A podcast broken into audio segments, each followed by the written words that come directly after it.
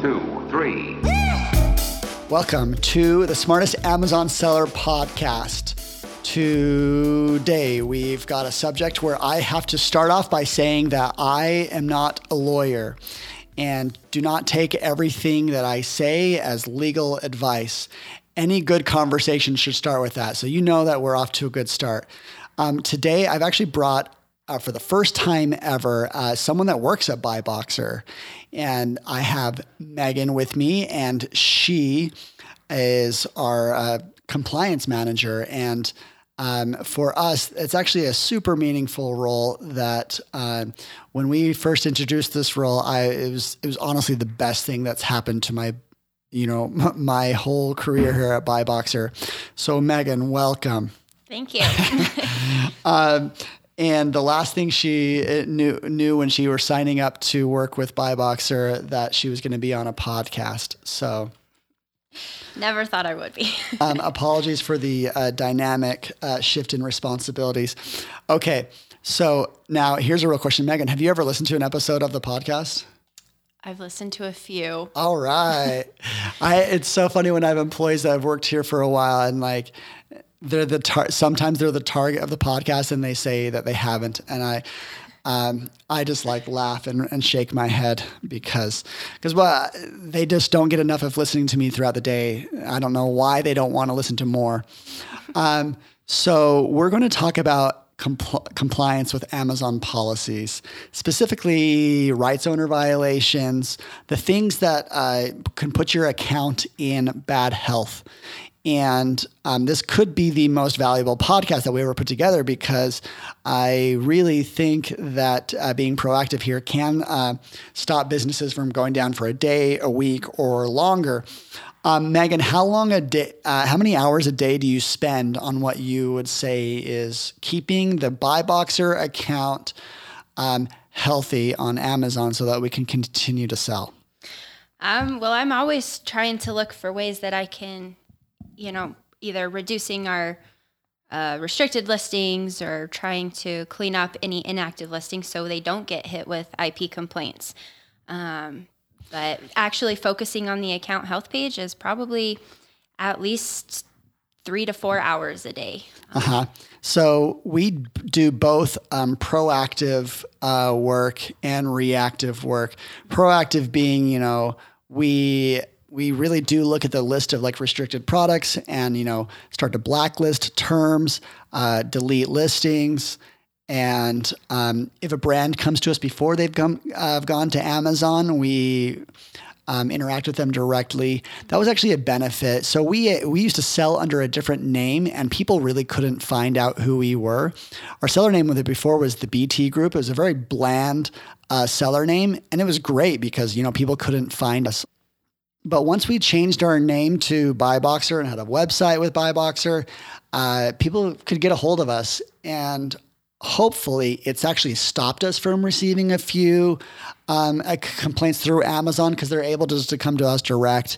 And we sell on over 1,000 brands. It's fine if 5, 10, 20 of them have a problem with us selling on Amazon. We will work with them and talk through resolutions. And we usually ask, a few things. One, we're happy to we want to be an authorized seller.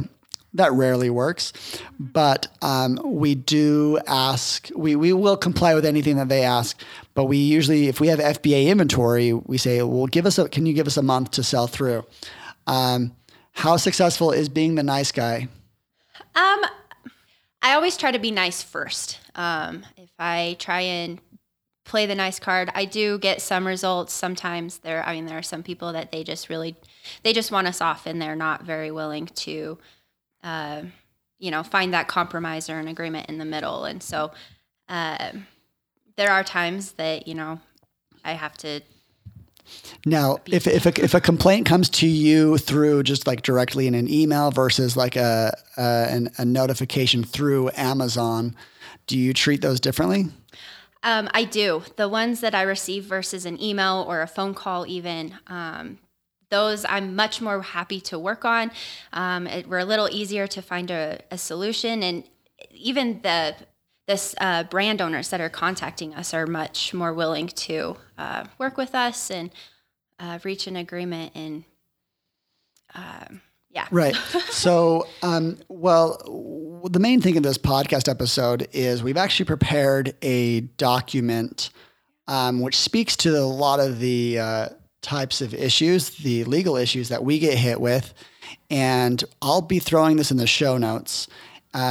If you know, chances are that you're going to get hit with one of these at any point. There's probably, 5 to 10 ways that a brand can come at you, and through some sort of either legitimate or even illegitimate ways of trying to restrict you from selling on Amazon. I mean, this actually happens for wholesalers and private labelers. Private labelers, especially if you have a winning product, there's a lot of ways that they can attack you. For example, I know I've got a friend, actually Amazon 8-figure seller on Instagram. He has some products where someone is able to really, I don't know, there was no other explanation other than hack into their listing and put like pesticide and cures cancer, put like words in their enhanced brand content. And this is when his company has brand registry and someone else came in and just like threw keywords that they knew were going to get the listing taken down. And so this is kind of a battlefield and you can't ignore it. There actually are some ways where you could use this in a defensive, like you should be using this as part of your strategy for channel governance. There are a lot of, if you have a patent and people come in and copy you, you have some things that you can do and you could be launching these missiles instead of receiving them. We'll speak to this document and we will happily throw it on. But you start off, Megan, saying to take action and complaints quickly. What do you think is a good time frame? I try to within a couple of days. If I'm not able to, I always try to, worst case scenario, within the week. That just gives you the opportunity to reach out to the RO or the rights owner and even Amazon to just say this is something that we are taking seriously. We are working on this. It's not just sitting on our account health page for Amazon to come along and say you're suspended for this. Yeah. I was actually on a phone call once. I think, they were giving a notice saying that our account would be suspended within 24 hours. You need to send us a plan of action. And I ended up talking to her a little bit longer and asking her some questions. And one thing that she said to me was that, our disposition as a seller, she took note of it. She noted that I was receptive and taking it seriously and asking questions and with that in mind, even if maybe no resolution has been gotten to, if you respond and you are interacting with the case, they do pay attention to that. I think that might've been the main reason why we got suspended 2.5 years ago. Was that at the time we weren't doing a lot. This is actually before the role that Megan does that we had, and we would get these rights owner violations and we didn't know how serious things were. We would, I think we would do we would sort of look into it, but we didn't go the full extent to get cleared of this. And I don't know if we're always a good benchmark for everyone out there because our account health page is the most colorful thing you'll see. Pretty much any violation, we've done it. We've just had so many listings created that anything that could be wrong has been. I found out that we had a product that we were selling great, and then someone put in something about how it's effective for fighting off the Zika virus. And that got that product shut down. But then a few weeks later, I got back up and we were able to continue selling that inventory.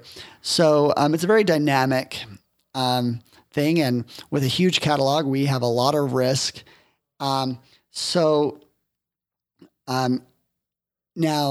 these IP complaints, they're the main thing that we live with and we talk about is things that really affect the account health. And those come to you via performance notifications and, a little red checkbox, and it'll come with an email. And it is helpful to read throughout the entire email. Sometimes there's wording that can change what they're looking for, and they do change what they word over time. This is not the emails that they're sending today are not what they sent a year or even 2 years ago. But Megan, you make a comment about IP complaints may not always be about IP. Can you expand on that? Yeah. So at first, I'd like to start this off by saying this is probably my biggest reason to advocate for try to contact our rights owner as soon as possible. A lot of the time, the rights owner information is even given in the email that Amazon will send to you about this this received intellectual property complaint. But a lot of the times, it's that we're just not an authorized seller, and so this is just this. It's a tool that Amazon has created that they can get us off quick and fast, and they don't have to try and contact us first. They can just work through Amazon, whether it's a legitimate IP complaint or not. But it could... That's probably the biggest one, is we're on an unauthorized seller, or that we're selling below MAP, which is the minimum advertised price. So, a lot of sellers or brands have these agreements that, you can't sell below this price, and so sometimes we'll break. And so to enforce that, they will claim copyright. Mm-hmm.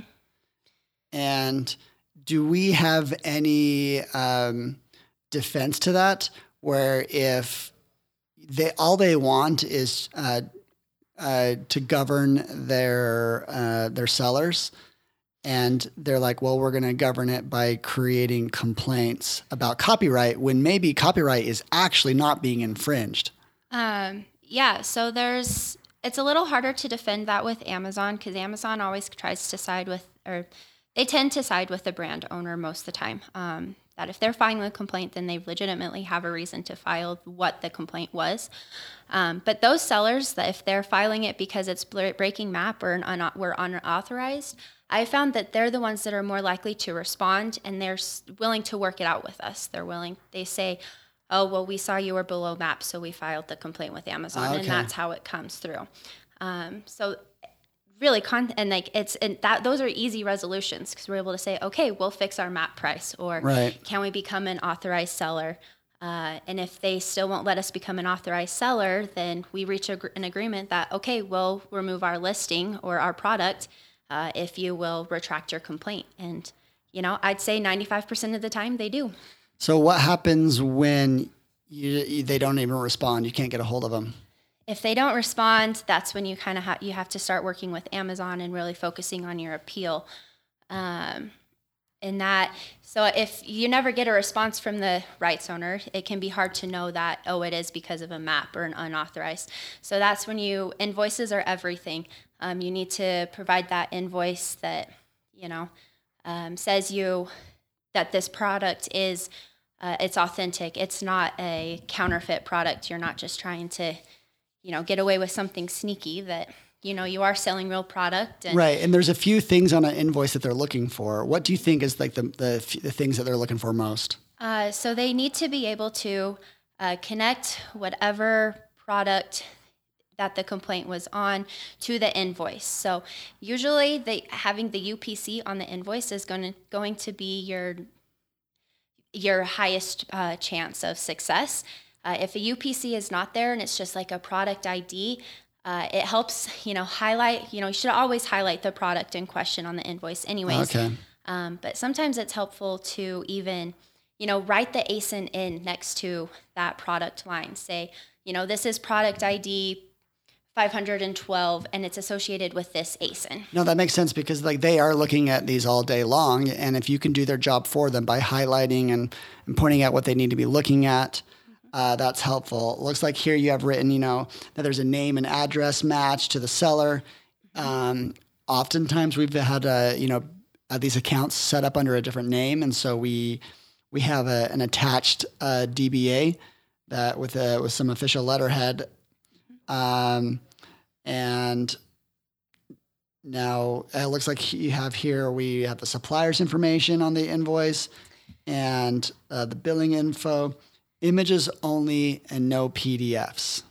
Yeah, so that's even something that's included on the notice from Amazon, is that they will only accept file attachments in certain extension formats. And, PDF is the one that you're most likely to try and use. I know it's what I would most likely use, but they don't accept PDF. And so, I do all my work and then I take a screenshot of it and save it as an image. Okay. So invoices are mainly, we may have jumped around a little bit, but they're for product authenticity. That's if we... Increasingly common complaint is about product authenticity, and that's where invoices are your entire defense. Now, what's the difference between that and, say, a trademark or counterfeit complaint? So product authenticity and counterfeit are the best that go hand in hand with each other.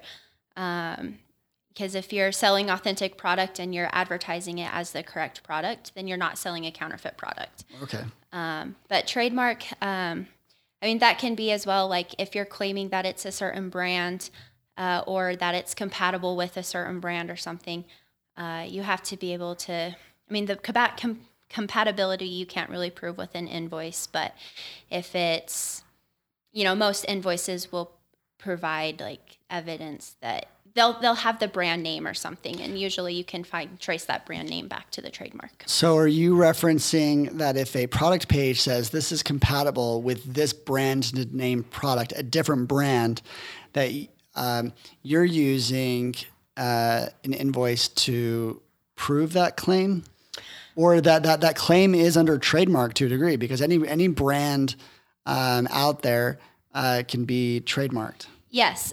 So the invoice isn't proving the compatibility. The invoice, or you can use other people's trademarks if your wording is correct. And Amazon even specifies this in one of their help pages, talking about trademark intellectual property.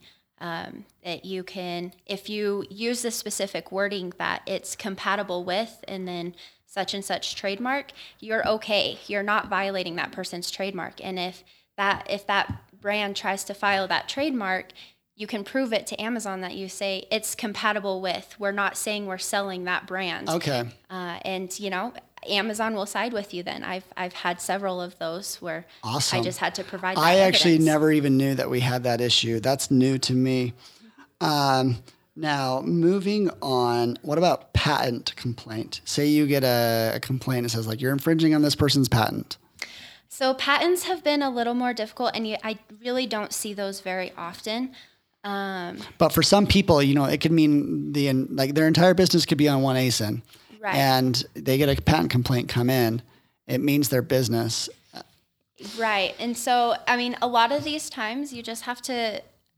if you have a patent for your own product, that's probably the best case scenario. For defense. Provide it in your appeal to Amazon. And it's even better if you can take your patent or the patent for the product you're selling and compare it to the patent that Amazon says you're infringing. They'll give you the patent number and you can look it up. And if you can point out the distinct differences, if you can take pictures of your product and show that it, like if you can provide all the evidence that it physically is different or not in violation, you will have success with that. Interesting. No, that's actually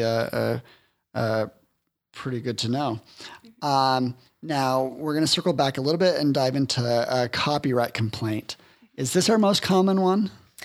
No, I'd say trademark and counterfeit would be our most. Well, so now copyright is if you're using text or images that someone else created and has copyright on it. And so they come in and they just claim copyright. Amazon doesn't actually, Amazon does not prove, they don't make the brand owners prove whether they have that copyright. Right. And so they could just like fire away. Yeah.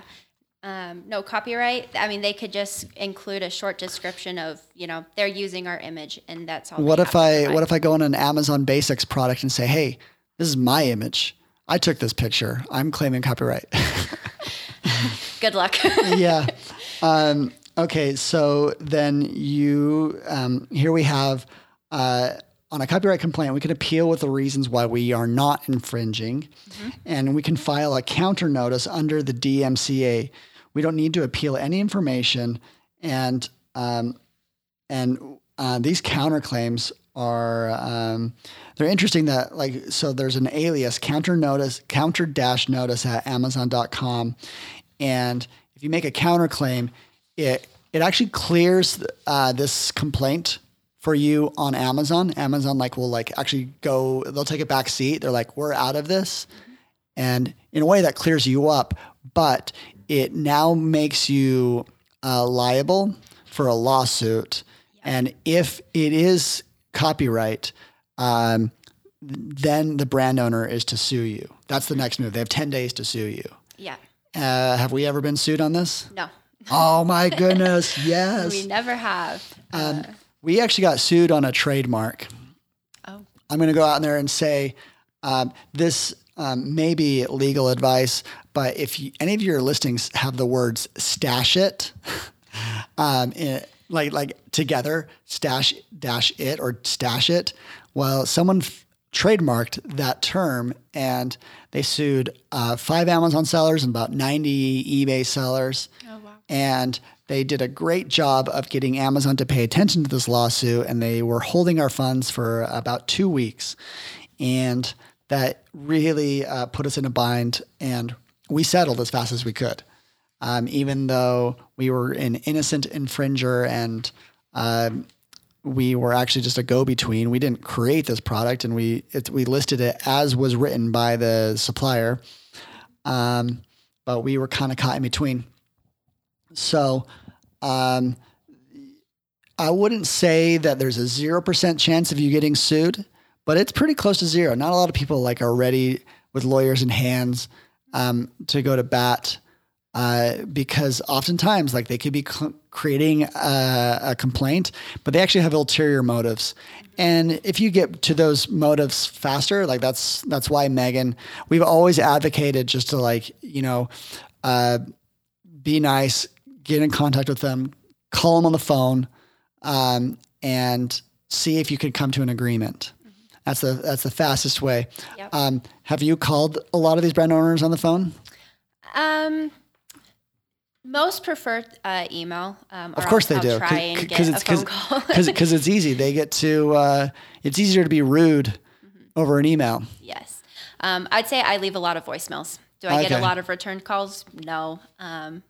But when you have got a few on the phone, what does that end up like? They've been very successful. That they've retracted the complaint, and we are able to continue selling. It was just a misunderstanding, right? And getting someone on the phone, it's kind of like how on the internet you can see there's a lot of divisiveness out there, mm-hmm. and it's really easy to leave that divisiveness in text because.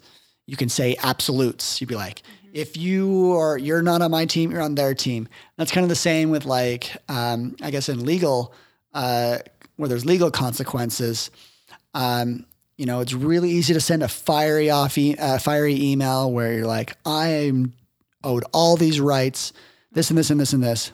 But you get someone on the phone and that actually appeals to their more human side because in conversing with people, we always want to meet in the middle.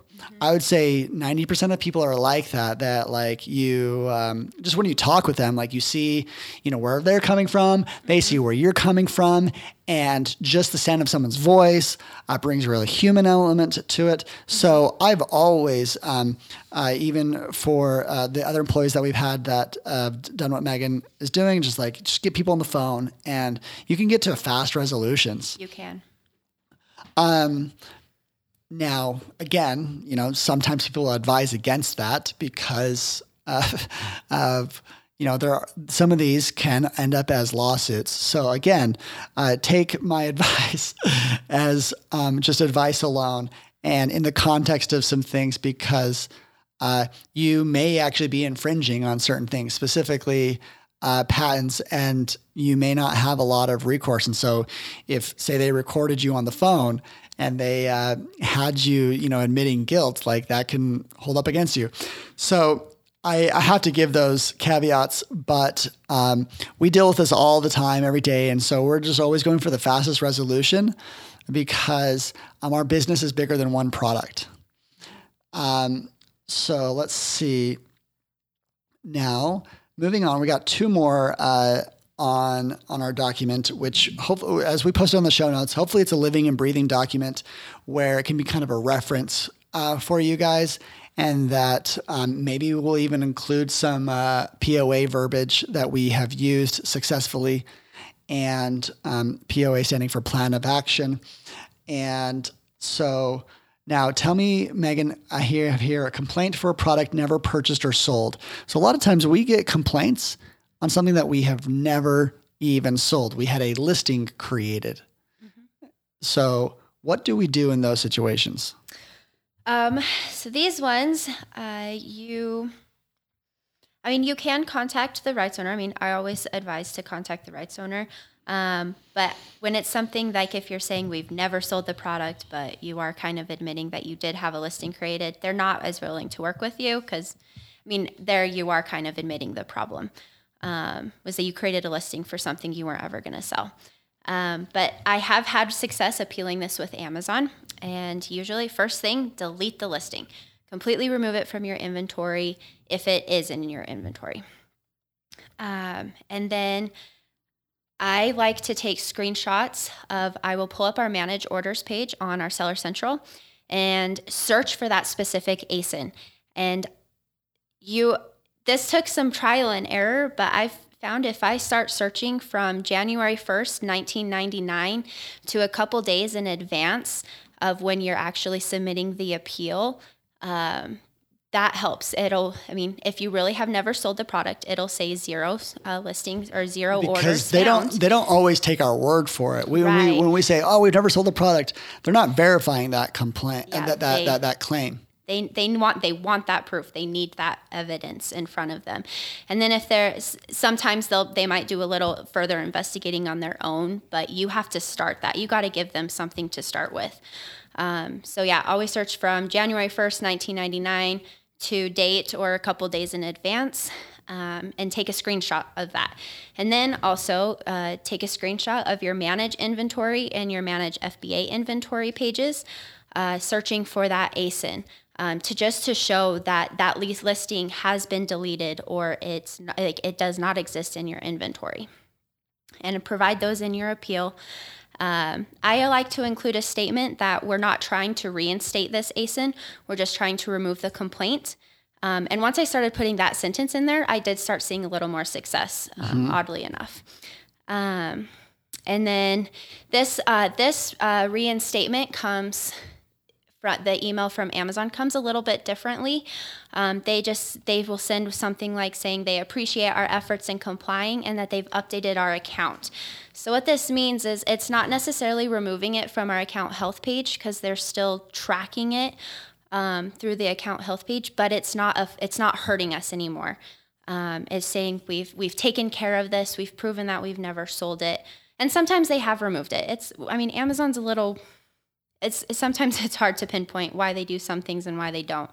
But that's been my general involvement or interaction with these complaints. Awesome. Okay. Now, what if we received a reinstatement email from Amazon, or the ASIN is active and selling, but the complaint is still on the account health page? So that kind of goes hand in hand with the, we appreciate your efforts to comply email, and that they've updated the account.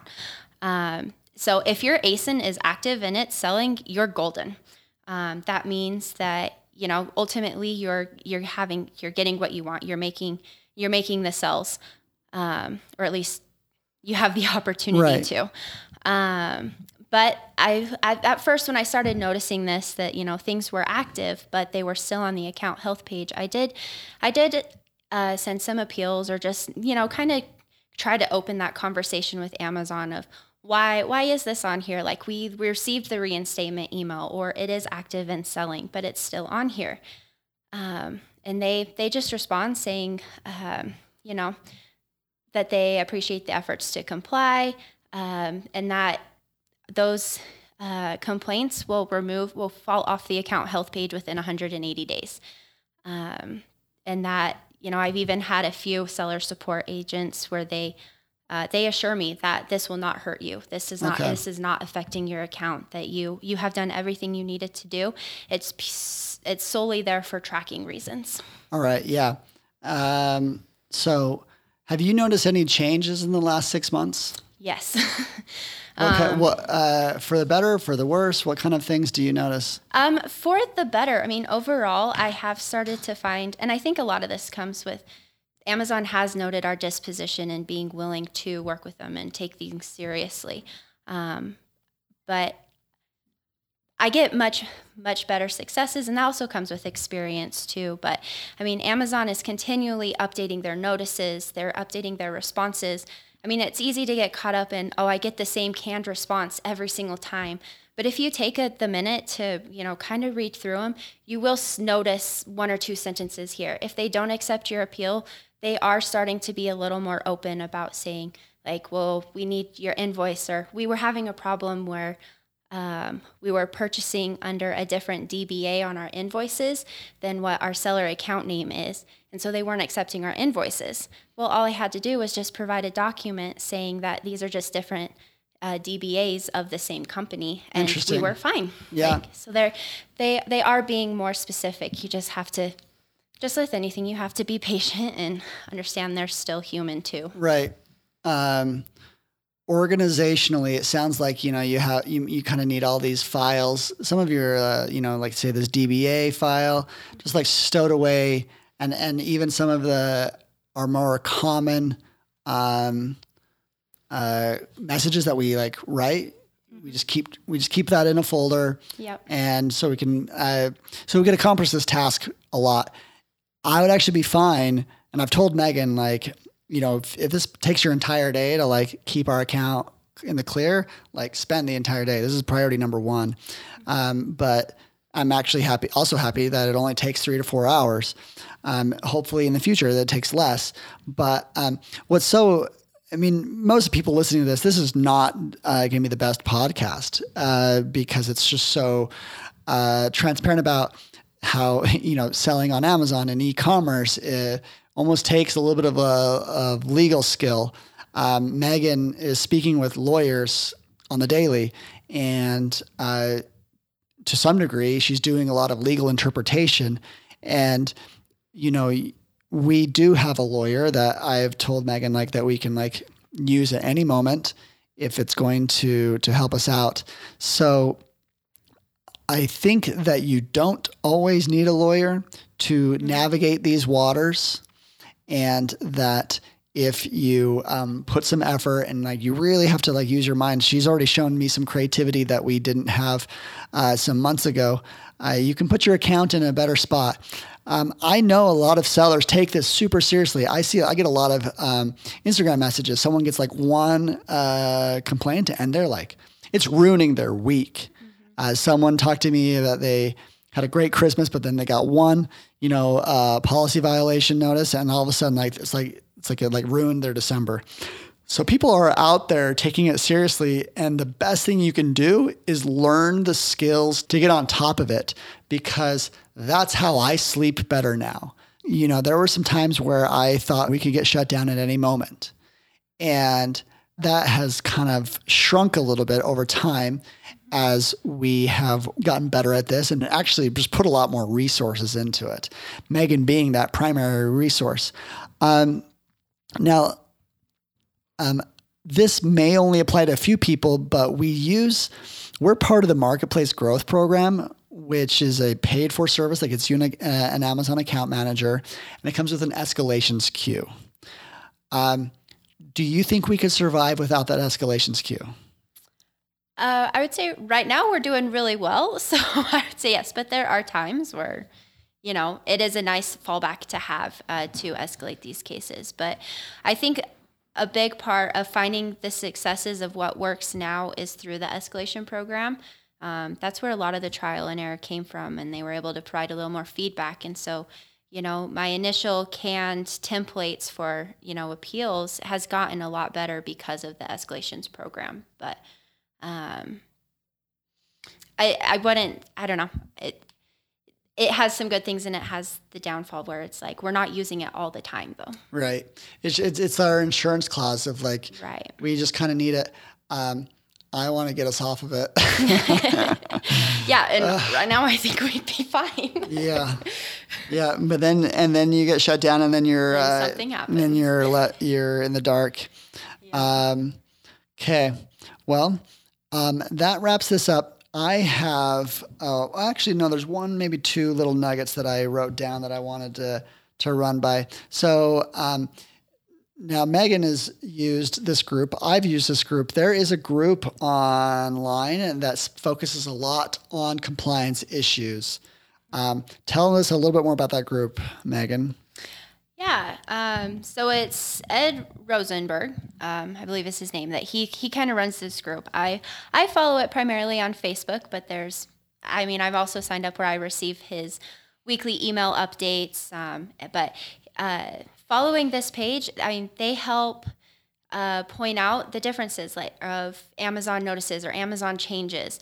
There's been several times where Amazon's changed the wording in one of their notices, not just specifically IP complaints, but for any Amazon notice, and, you know, improving for the better, or when Amazon has something going on that is not going great for sellers, or like a lot of sellers are having problems with it. This group has been a great resource to be able to, you know, find ways, like post a question, get help from other sellers. Maybe they've been through the same situation, and see what helped them get reinstated. And it's just amazing at how many people kind of step up and come together and say, hey, message me. I will help you create your POA. Yeah.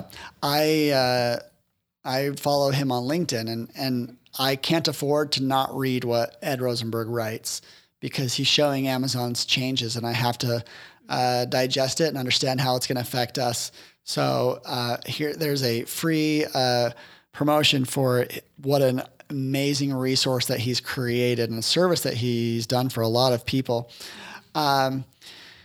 So as I've actually been very public with how bad I am at ending podcasts, if anyone out there has suggestions on how I could end the podcast with a little pizzazz, and kind of just like the, you know, a good ending, it just has like a natural flow, like you feel the resolution. I am open for all advice here, and so we can, you know, start off with a bad joke and end off with a bad joke. That's how I want to roll. That was my suggestion, a knock joke. Yeah. But if there's one thing that, you know, in the last week, I've seen 3 people online without me even asking them to, they have promoted the podcast, whether it's in a Reddit post or someone on Instagram this morning did it. That's the most flattering thing you can do. To me, it's just to share it. And so if you ever get a chance to, you know, just name drop me like we're best friends, and talk about what you have liked. And that's how you can give back to me, because I hope I'm giving you something worthwhile. Now, that's all I've got for today. Look forward to talking to you guys more in the future. All right, see ya. 1, 2, 3.